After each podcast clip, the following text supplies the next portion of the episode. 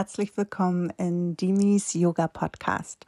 Mein Name ist Dimitra Bock. Ich bin Yogalehrerin und ätherische Ölberaterin und heute mit, möchte ich mit dir über die Veden sprechen.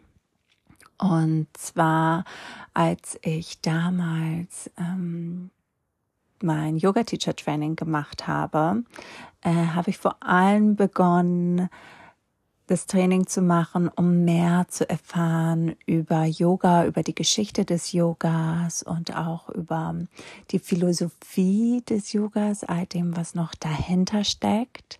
Und ich hatte so viele Fragen. Woher kommt der Yoga? Was ist sein Ursprung? Was steht dahinter? Diese ganz philosophischen Konzepte. Und das war auch der Hauptgrund, warum ich überhaupt ähm, ein Yoga-Teacher-Training gemacht habe. Und ich war so ein bisschen enttäuscht, als ich dann gemerkt habe, dass ähm, gar nicht so viel Zeit und Raum da war für die Geschichte und für ähm, die Philosophie, wie ich es mir gewünscht hätte. Aber kleiner Disclaimer, ich bin auch ein Geschichtsfan. Geschichte war schon mein Lieblingsfach seit der dritten Klasse in der Grundschule. In Griechenland beginnt man mit Geschichte in der dritten Klasse und das war seitdem schon mein allerlieblingsfach und ich habe es tatsächlich dann auch später studiert und ich lebe, liebe bis heute noch Geschichte. Ähm, und deshalb hatte ich auch ein besonderes ähm, Interesse und natürlich in ein, im Rahmen einer 200er Ausbildung äh, ist es fast nicht möglich. Ne? Wir hatten schon viel gemacht. Ähm, und da hieß es halt, dass der Ursprung des Yogas liegt in den Veden. Und da habe ich mich immer gefragt, okay, was sind denn die Veden genau? Was steht da genau? Wer hat sie geschrieben? Ähm, wie wird Yoga erwähnt, wo wird Yoga genau dort erwähnt. Ähm, und tausend, wirklich tausend Fragen schossen in meinem Kopf hoch, äh, wie so ein Feuerwerk am Silvesterabend. Ich wollte unbedingt ähm, mehr darüber wissen und erfahren. Und damals in der Yogalehrerausbildung meinte unsere Lehrerin, dass ähm, die Veden wurden empfangen, also wurden, wie wir würden heutzutage sagen, gechannelt von weisen Männern vor 5000 Jahren in Indien. Und die haben jahrelang meditiert und dann wurden ihnen diese Botschaften zu ihnen gekommen von Gott, von Brahman, vom Universum, von dieser höheren Energie.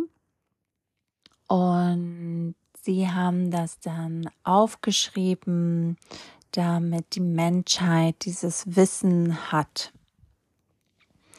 Und diese Texte, die Veden, die werden auch als die heiligen Texte der Hindus angesehen.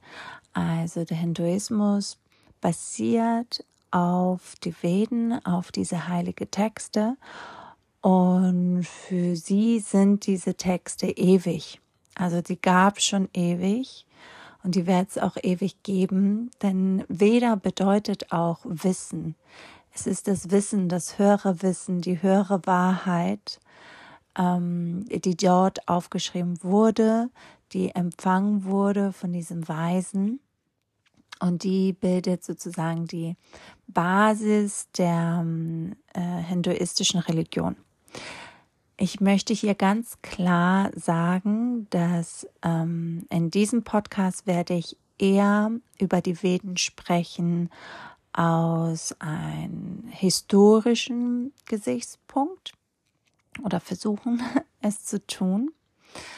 Ähm, und zwar debattieren äh, die Historiker ähm, und die Geschichtsprofessoren lange darüber, woher diese Texte kommen, wer sie geschrieben hat. Und da möchte ich so ein bisschen aufholen und ein bisschen auch über hm, den sozialen, sozialhistorischen Kontext sprechen, in dem äh, diese Texte geschrieben wurden. Und warum ist das jetzt so wichtig für Yoga? Ähm, weil viele, also halt auch in meinem Yoga-Teacher-Training wurde halt erzählt, dass Yoga seinen Ursprung hat in den Veden.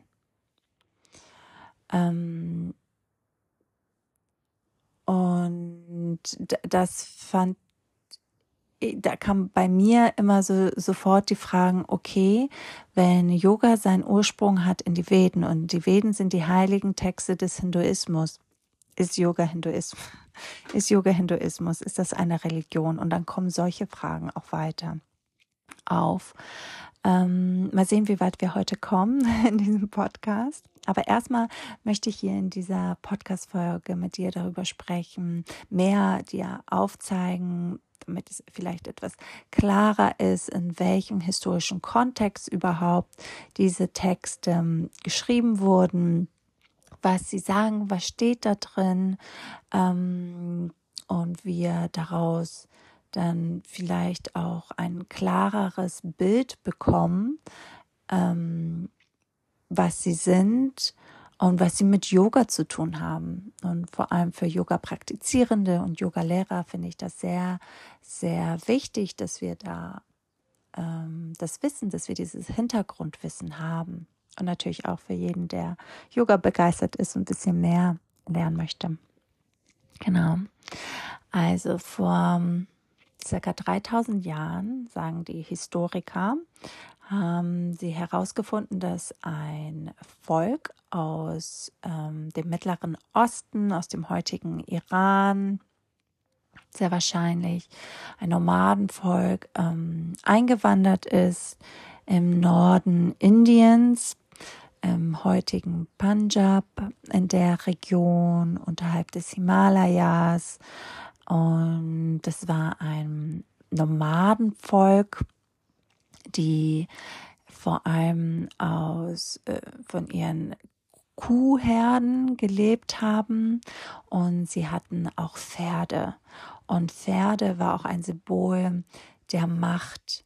Und diejenigen, die die meisten Pferde und Kühe besitzt hatten, die hatten auch die meiste Macht, waren die wohlhabendsten Familien sozusagen, genau. Und sie nannten sich selbst die Arier. Aria bedeutet die Edlen. Genau, und die wurden dann ähm, sesshaft da in Nordindien und sie vermischten sich ähm, mit der einheimischen Bevölkerung, die es dort gab. Und sie brachten mit sich auch ihre eigene Sprache und ihre eigene Schrift und das ist das Sanskrit. Und Sanskrit ist sehr wichtig fürs Yoga, weil alle wichtigen Texte, alte Texte über das Yoga wurden geschrieben in dieser Sprache, in Sanskrit. Und in Sanskrit wurden auch die Veden geschrieben. Und dieses Nomadenvolk als sie sich sesshaft gemacht haben und sich auch so vermischt haben mit den einheimischen Völkern, haben sie eine mm, Art Kastensystem erschaffen. Das, äh, es waren noch nicht die Kasten, wie wir sie heute kennen in Indien, sondern es waren so eine Vorform, die hießen die Varnas. Und zwar ähm, waren es die Kshatriyas, das sind die Krieger, die Kriegerkaste oder auch die führende Kaste der, der Könige. Und es gab die Brahman, das waren die Priester. Und dann gab es auch ähm, zwei weitere Kasten, wie zum Beispiel da, wo die ganzen ähm, Handwerker und ähm, Arbeiter und Künstler und so und dann auch die niedrigste Kaste, die Sudra-Kaste, Wagner, wo das waren wahrscheinlich eher die einheimische Bevölkerung, ähm, die wirklich die niedrigsten Arbeiten erledigt mussten, die ähm, Diener waren oder sogar auch Sklaven. Genau. Und die beiden höchsten Kassen, die wurden vor allem von den Ariern besetzt. Also so haben sie sich organisiert, so dass die die Edlen, wie ihr Name schon sagt, äh, vor allem die Brahman-Kaste und die Kshatriya-Kaste besetzten. Und ähm, viele Historiker sagen aber auch, dass auch wahrscheinlich auch viel vermischt wurde, auch mit der einheimischen Kultur, einheimischen Kulturen und Völkern. Ähm, und diejenigen, die auch die Sprache kannten, Sanskrit, und die Sprache sprachen und auch schreiben konnten, das waren vor allem die Brahman, die Brahman-Kaste. Und das, die waren auch wahrscheinlich, äh, nicht höchstwahrscheinlich, die waren auch die, ähm, diejenigen, die die Veden niedergeschrieben haben. Denn sie haben natürlich auch ihre eigene Religion mitgebracht. Und sie bestand aus, ähm, aus ähm, jetzt kommen ja immer die englischen Wörter, weil ich sehr viel auf Englisch äh, lese darüber. Denn ich möchte dir auch sagen, all die Informationen, die ich äh, dann nach dem Yoga Teacher Training gesammelt habe über die Jahre, weil mich das Thema so interessiert hat, habe ich mich dann auf der Suche gemacht und habe vor allem ganz viel recherchiert und Gott sei Dank habe ich auch Geschichte studiert. Also habe ich auch von der Uni so die Tools in der Hand bekommen, wie ich recherchieren kann und habe mir wissenschaftliche Arbeiten durchgelesen und Sachbücher durchgelesen und ähm, habe auch dank Corona auch, konnte ich auch Online-Seminare von Professoren äh, besuchen an Universitäten. Und das waren vor allem englischsprachige äh, Universitäten und englischsprachige Sachbücher. Und deshalb, ähm, genau, kommt jetzt alles immer auf Englisch und ich muss das übersetzen auf Deutsch. Ich darf das übersetzen auf Deutsch.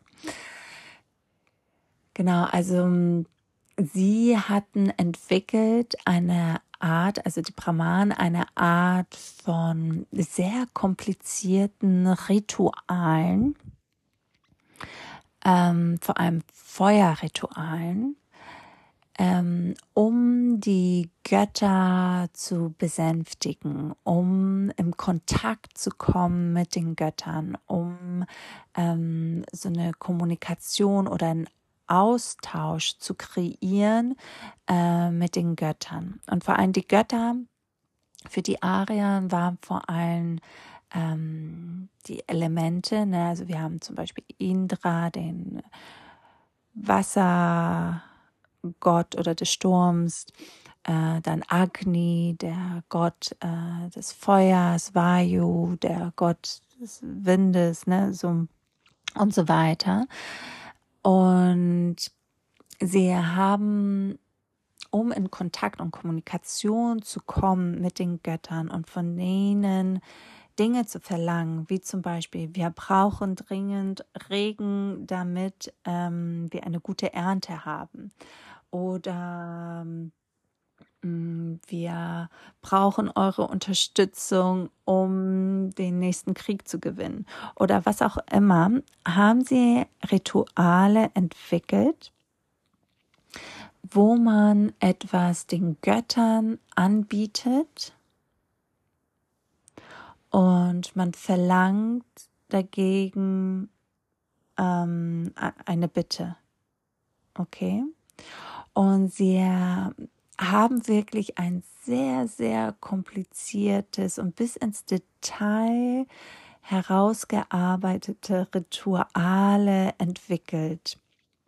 Und diese wo bestimmte Wörter, bestimmte Mantren, bestimmte Formeln mussten rezitiert werden. Ähm, diese Feuerstellen, wo sie die Feuerrituale gemacht haben, mussten auf eine bestimmte Art und Weise aufgebaut werden. Es wird in manchen Texten auch genau beschrieben, welchen Holz man benutzen soll für das Feuer, wie die Holzstücke aufgebaut werden müssen, hingelegt werden dürfen und so weiter. Also wirklich bis ins höchste Detail entwickelte Technologie, würde ich fast sagen, ähm, wie man in Kontakt treten kann mit den Göttern und von ihnen was verlangen kann. Die haben äh, Dinge den Göttern ähm, angeboten, die sehr wertvoll war für sie als Kultur damals. Zum Beispiel haben sie auch ähm, Tiere angeboten. Äh, sie haben ähm, auch äh, sehr wertvolle Stoffe, wertvolles Obst und Gemüse, äh, wertvolle auch Dufte, ne, wie Sandelholz, Weihrauch etc. auch alles angeboten, ins Feuer geschmissen und das Feuer, dieses Element, ne, das ist dieser Agni, der Gott Agni, der dieses Feuer hat dann die Dinge aufgegessen sozusagen und mit dem Rauch stiegen sie dann hoch in, zu den Göttern. Okay, das war so ein bisschen das Prinzip, der Gedanke dahinter. Ich, ähm, ich biete ein Opfer dar Ne? Sie haben auch zum Beispiel das eins der teuersten, höchsten Opfer war zum Beispiel Pferde. Es werden auch tatsächlich beschrieben Rituale, wie sie Pferde geopfert haben, ins Feuer geschmissen.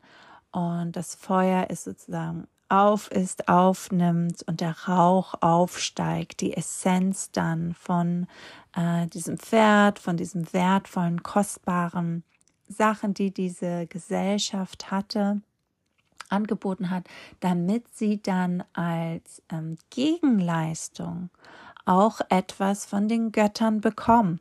Ne? Also ich, wenn ich sage, ich gebe dir eins meiner wichtigsten Sachen, wertvollsten Sachen, die ich habe, und ich möchte als Gegenleistung Hilfe von dir für eine gute Ernte, für eine gute ähm, Ehefrau, für Kinder, für was auch immer äh, sie sich gewünscht haben. Man konnte tatsächlich damals auch ähm, Priester arrangieren, also die Brahmanen arrangieren, damit sie ein bestimmtes Ritual machen, eine bestimmte Opfergabe geben, äh, damit ich, damit mein Wunsch erfüllt wird.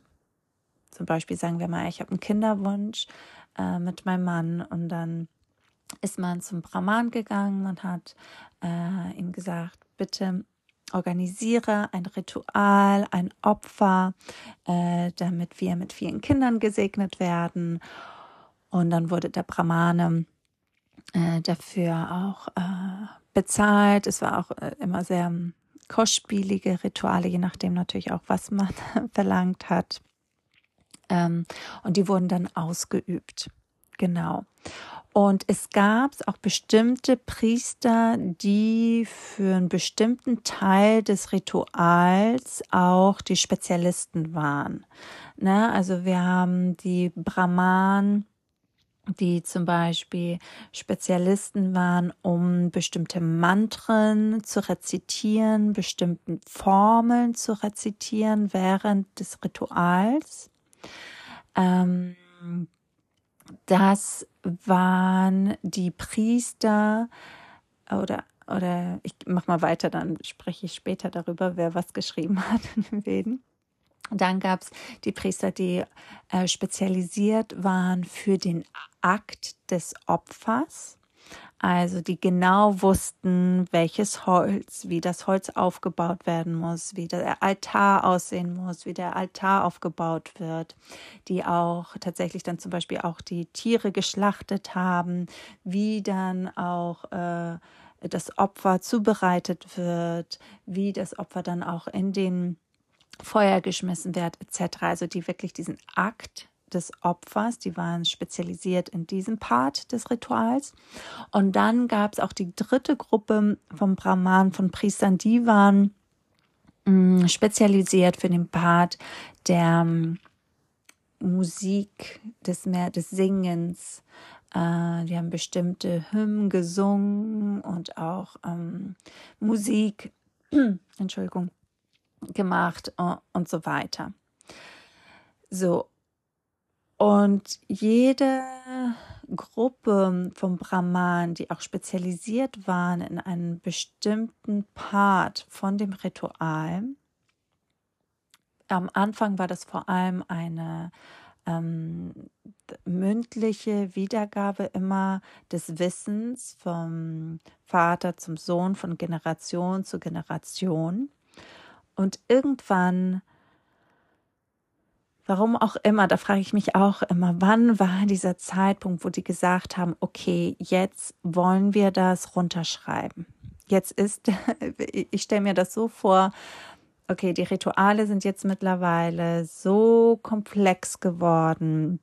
Die Techno unsere Technologie hat sich so weit entwickelt.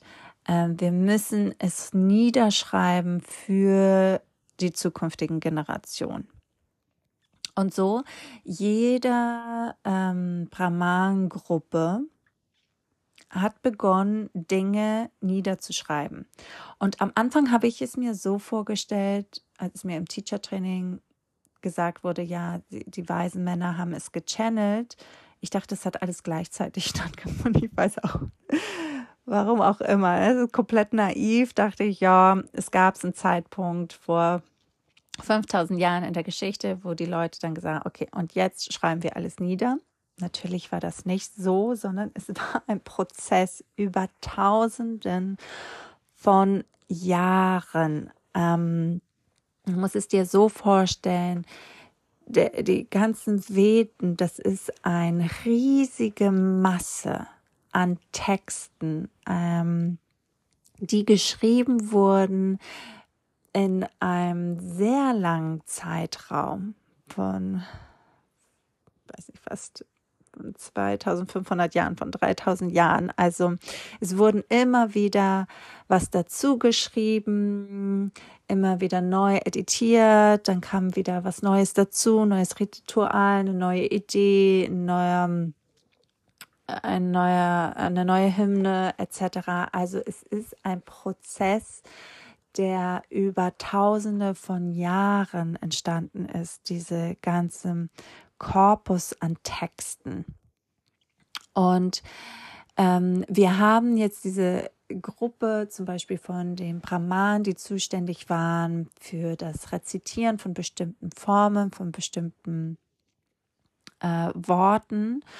Und die sagt man, haben diesen Teil der Veden geschrieben, der heißt die Rigveda. Ähm, man sagt, dass die Veden bestehen aus drei Hauptteilen. Das ist einmal die Rigveda, die Samaveda und die Yajurveda.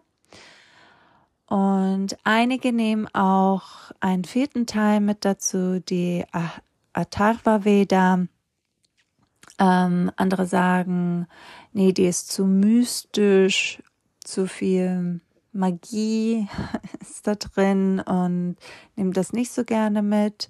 Ähm, was, also ich habe unterschiedliche ähm, Variationen, Interpretationen gefunden ähm, in den Texten. Mm, äh, ich würde sagen, sie gehört dazu, also aus den vier großen Büchern, würde ich sagen, also Rigveda, Samaveda, Yajurveda und Atharva Veda. Und diesen ersten Rigveda, da ähm, finden wir vor allem all diese Mantren, die Hymnen, all diese ähm, Formeln, wo wir halt die Götter angerufen wurden, sozusagen. Also ich glaube, alleine in der Rigveda sind irgendwie mehr als tausend Hymn ähm, niedergeschrieben. Und dann haben wir die Yajurveda. Yajurveda, das ist äh, das Buch, wo ähm, die Brahmanen, die zuständig waren für tatsächlich dieses den Akt des Rituals des Opfers und da sind vor allem ganz detailliert beschrieben all diese äh, Formeln, äh, ähm, all diese Schritte, um das Opfer zu machen, um das Ritual zu machen. Und dann haben wir die Samaveda, das ist die Veda, die viele nennen sie auch die Musikveda oder auch die Veda, die künstlerischste Veda von allen wo die Brahmanen, die Priester, die zuständig waren für die Musik, für das Singen von Mantren etc., dort niedergeschrieben ist, das Wissen. Und jeder Veda ist wieder unterteilt unter unterschiedliche Sektionen. Also wir haben einmal die Samhita, den Teil, wo die ganzen Hymnen, Formeln, Mantren drin sind. Dann haben wir den Teil, den Brahmana, wo alles nochmal erklärt wird, wo diese Hymnen und Mantren etc. erklärt werd, werden. Ähm, und dann haben wir noch ein Teil, das heißt das Aranyaka, das ist der Teil, wo nochmal ähm, bestimmte ähm, Praktiken, bestimmte ähm, Gedanken, äh, auch so eher philosophische Gedanken äh, erklärt werden oder auch mehr so um, esoterische Themen auch äh, angesprochen werden. Und dann haben wir auch ähm, ein Teil, wo nochmal, ähm, das heißt das Jnana Kanda, also die werden auch nochmal in Kandas unterteilt. Ne? Wir haben das Karma Kanda, wo nochmal ganz genau erklärt wird, ne, wie die Rituale gemacht werden, die the action of ritual. Und dann haben wir die Apasana Kanda, da wird nochmal genau beschrieben, mm, was man machen kann, was für Praktiken, was für Meditation. Und dann gibt es auch das Jnana Kanda. Das ist Jnana, ne, das Wissen. Also Kanda ist äh, the section, ne, der Bereich, wo nochmal, wo Dinge besprochen werden, Fragen wie, wer sind wir eigentlich, was machen wir hier, was ist der Sinn des Lebens, ähm, etc. Und in diesem Teil, in diesem letzten Teil, ähm, befinden sich die Upanishaden. Und viele nennen das, ist auch der Vedanta, also das Ende der Veden, das Ende des Wissens, der letzte Teil sozusagen, ähm, wo nochmal es ein bisschen mehr, die werden, die wurden also aus historischer Sicht eher später geschrieben, wo die Opfergaben und diese Rituale nicht mehr so eine große Bedeutung mehr hatten. Also man muss sich vorstellen, es sind äh, tausende von Jahren vergangen äh, oder hunderte von Jahren vergangen. Denn die und ich dachte immer, okay, die Upanishaden sind zum Schluss, die wurden am Ende geschrieben. Aber wenn man sich das genau historisch anschaut, wurden sie gar nicht am Ende geschrieben, sondern auch die Upanishaden haben sind unterschiedliche Texte. Wir haben auch ganz viele unterschiedliche Upanishaden, die in ganz unterschiedlichen Zeiten geschrieben wurden, von unterschiedlichen Autoren aus unterschiedlichen Gegenden, auch geografischen Gegenden, und die dann äh, zusammengepackt wurden und Teil ähm, auch vom ganzen von den ganzen Veden geworden sind. Okay, ähm, man, man kann sich das auch so vorstellen, dass zum Beispiel eine Upanishade wurde so zwischen 1000 vor unserer Jahresrechnung, vor Christus geschrieben, bis zweiten Jahrhundert nach Christus. Also wenn man sich das anschaut, das sind 1200 Jahre und in diesen 1200 Jahren wurden die unterschiedlichen Upanishaden geschrieben. Also es ist eine riesige Zeitrange. Also wenn ich mir vorstelle, wie die Menschen vor 1200 Jahren gelebt haben.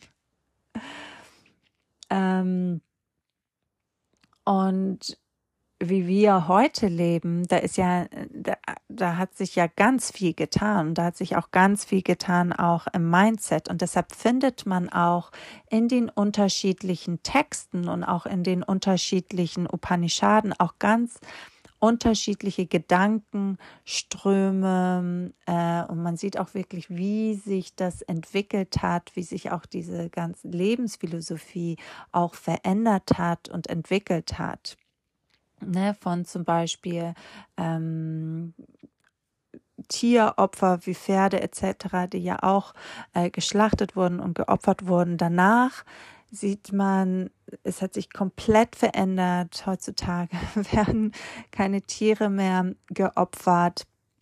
Ähm, und auch schon in den Upanishaden und so sieht man so eine Entwicklung weg von diesen äußeren Ritualen mehr zu inneren Ritualen und innere Opfer, die man gibt. Das ist eine sehr interessante und schöne ähm, Entwicklung, die man da sieht in den Texten. Genau. Ähm, viele sagen auch, ähm, dass in den Upanishaden auch eine starke Kritik auch da ist, ähm, gegen diese ähm, Priesterkaste, gegen diese Brahman-Kaste, denn die hatten sozusagen ähm, damals das Monopol.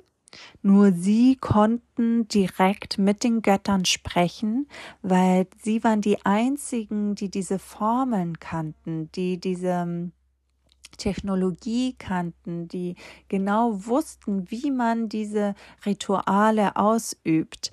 Und wenn man nicht das Geld hatte, um äh, diese Brahman-Priester zu arrangieren und so ein kostspieliges Ritual zu machen, dann hatte man keine Chance, in Kontakt zu kommen mit den Göttern und ihnen um Hilfe zu bieten in diesem System.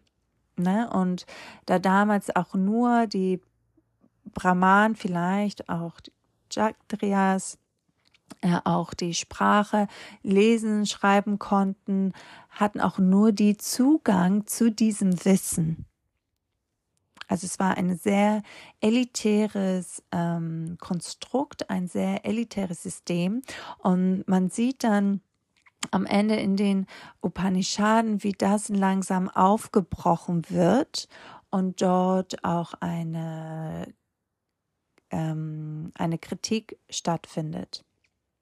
Genau, also es ist hochspannend, spannend sich damit ähm, auseinanderzusetzen und sich das auch ähm, genauer anzuschauen. Ähm, denn man kann sich das auch so vorstellen, dass es irgendwann gab es, ähm, hatten diese Kultur hatte auch so einen Wohlstand erreicht. Ähm, sie war am Anfang waren sie Nomaden, ne, sind viel gereist etc. Irgendwann aber haben sie, sind sie sesshaft geworden, haben am Anfang gab es äh, vor allem nur viele kleine Dörfer, danach haben sie auch Städte gegründet und sie haben sich sicher gefühlt, äh, haben einen bestimmten Wohlstand erreicht. Und da kam der Luxus und da kam auch der Luxus des sich äh, Gedanken machen zu können, okay, warum sind wir eigentlich hier? Warum machen wir hier das alles? Warum ähm, machen wir ständig diese komplizierten Rituale immer und immer wieder. Ähm, und dann sterben wir und das war's. so ungefähr. Und ähm, wir wissen auch aus historischer Sicht noch nicht ganz genau, wie und warum und wann auch dieser Gedanke von Karma kam und diese Idee von den Wiedergeburten, dass die Menschen immer wiedergeboren werden. Und wir machen Rituale, machen und tun, befolgen alle diese komplexen äh, Formeln. Und dann immer verlangen wir was von den Göttern, sie geben uns das oder auch nicht. Und dann machen wir das wieder. Und es ist immer so ein Geben und Nehmen aber was für einen Sinn macht das alles? Ne? Und das wird besprochen oder diskutiert dann in den Upanishaden. Und da, genau in diesem Bereich, in diesen unterschiedlichen Texten der Upanishaden, wo ich gesagt habe, sie befinden sich auch nicht am Ende der Veden, man findet die immer wieder mal ähm, zwischen den ähm, anderen vedischen Texten, denn das sind vor allem äh, Dialoge zwischen Lehrer und Schüler. Ne? Und, das, und man sieht meist immer diese Diskussion, die geführt wurden über diese Themen von, was ist der Sinn des Lebens, warum sind wir Menschen überhaupt hier, warum sterben wir, äh, was passiert nach dem Tod, ähm, und so weiter, ne? diese existenziellen Fragen. Oh, und da dieser Part ist auch der interessanteste für uns, für uns als ähm, Yoga-Praktizierende und Yoga-Lehrer, ähm, denn dort ähm, finden wir erste Hinweise auch äh, zu der yogischen Philosophie und zu den Gedanken des Yogas. Also man kann sagen, dass in den Upanishaden, in diesen Dialogen zwischen Lehrer und Schüler, wo diese existenziellen Fragen ähm, beantwortet werden und die, sie sich damit beschäftigen und auseinandersetzen, dort sehen wir so die Basis, aus der sich dann später ähm, die Philosophie des Yoga sich entwickelt hat. Denn äh, danach später haben sich entwickelt, in Indien gibt es sechs, es gibt wahrscheinlich viel, viel mehr, aber sechs sind so diese klassischen hauptphilosophische Strömungen. Und eine davon ist auch Yoga oder ähm, eine andere ist auch die Sankhya-Philosophie, die sehr auch verbunden wird mit Yoga und so weiter. Ähm, aber dazu, ich glaube, das wird zu viel für heute, aber dazu mehr vielleicht in einem anderen Podcast. Schreibt mir gerne auch, ob dich diese Themen überhaupt interessieren. Also mich interessieren sie total. Ich finde es total spannend zu sehen, woher das eigentlich überhaupt alles kommt. Das, was ich unterrichte auf der Matte und auch weitergeben möchte an meinen Schülern. Ähm, genau, ich finde es unglaublich spannend, unglaublich wichtig, auch dieses Wissen zu haben, um es auch authentischer auch weiterzugeben. Denn ich möchte, ich möchte es genau wissen. Das ist auch so ein bisschen so eine Eigenschaft von mir. Ich möchte immer alles genau auf den Grund gehen und ich möchte genau wissen ins Detail, woher das alles überhaupt kommt, was ich da erzähle auf der Matte und was ich meinen Schülern weitergebe. Und ja, mein großer Wunsch ist, finden sich auch andere Menschen, die sich äh, dafür interessieren, sich für die Geschichte des Yogas interessieren, für die Philosophie des Yogas, woher das alles überhaupt eigentlich kommt.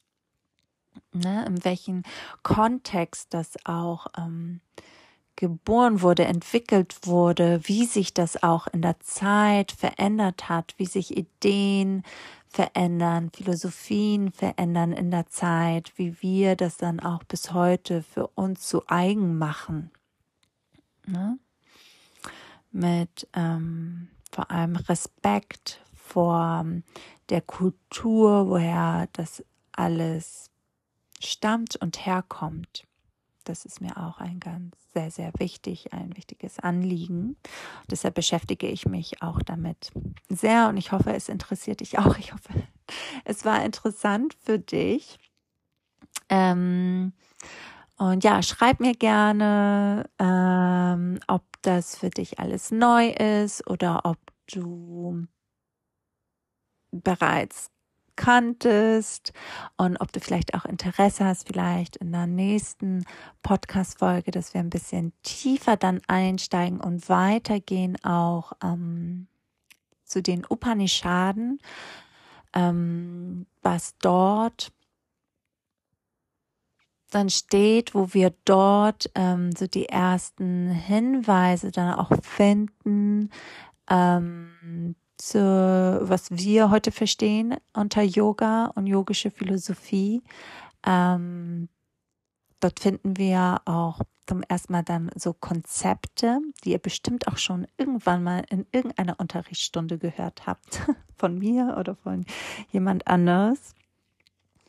Ähm, genau, also ich glaube, ich werde auch demnächst dann eine Podcast-Folge aufnehmen zu den Upanishaden. Und ähm, wenn diese Podcast-Folge erscheint, dann glaube ich, launche ich auch zusammen mit einer ganz lieben Kollegin und Freundin von mir, die lieben Lea, äh, einen ganz besonderen Kurs und zwar ist es für den Sommer, haben wir uns was ganz Besonderes ausgedacht. Das ist ein sechswöchiger Kurs, ähm, wo wir beide unterrichten werden. Also du bekommst da zweimal die Woche eine Yogastunde mit Pranayama, Meditation, Asana Praxis. Und dann das Besondere an dem Kurs ist, dass wir einmal in der Woche werden wir auch gemeinsam einen Satsang halten.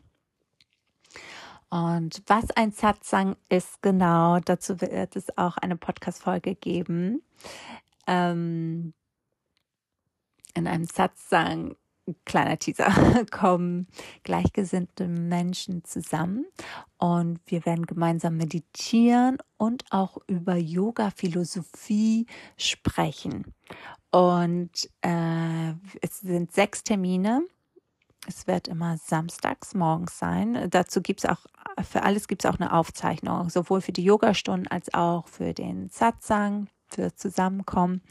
Und ähm, bei jedem Termin wird entweder ich oder Lea über ein bestimmtes Thema sprechen aus der Yoga-Welt, aus der yogischen Philosophie oder Geschichte.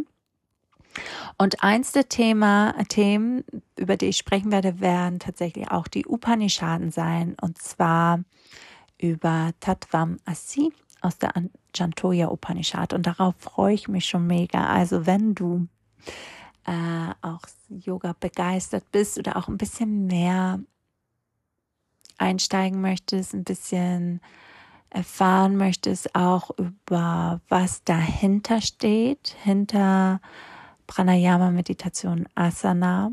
Denn Yoga ist nicht nur Pranayama, Meditation, Asana, Praxis, sondern viel, viel mehr. Es ist ein Zustand, es ist eine Yoga, eine Lebensphilosophie oder Philosophien.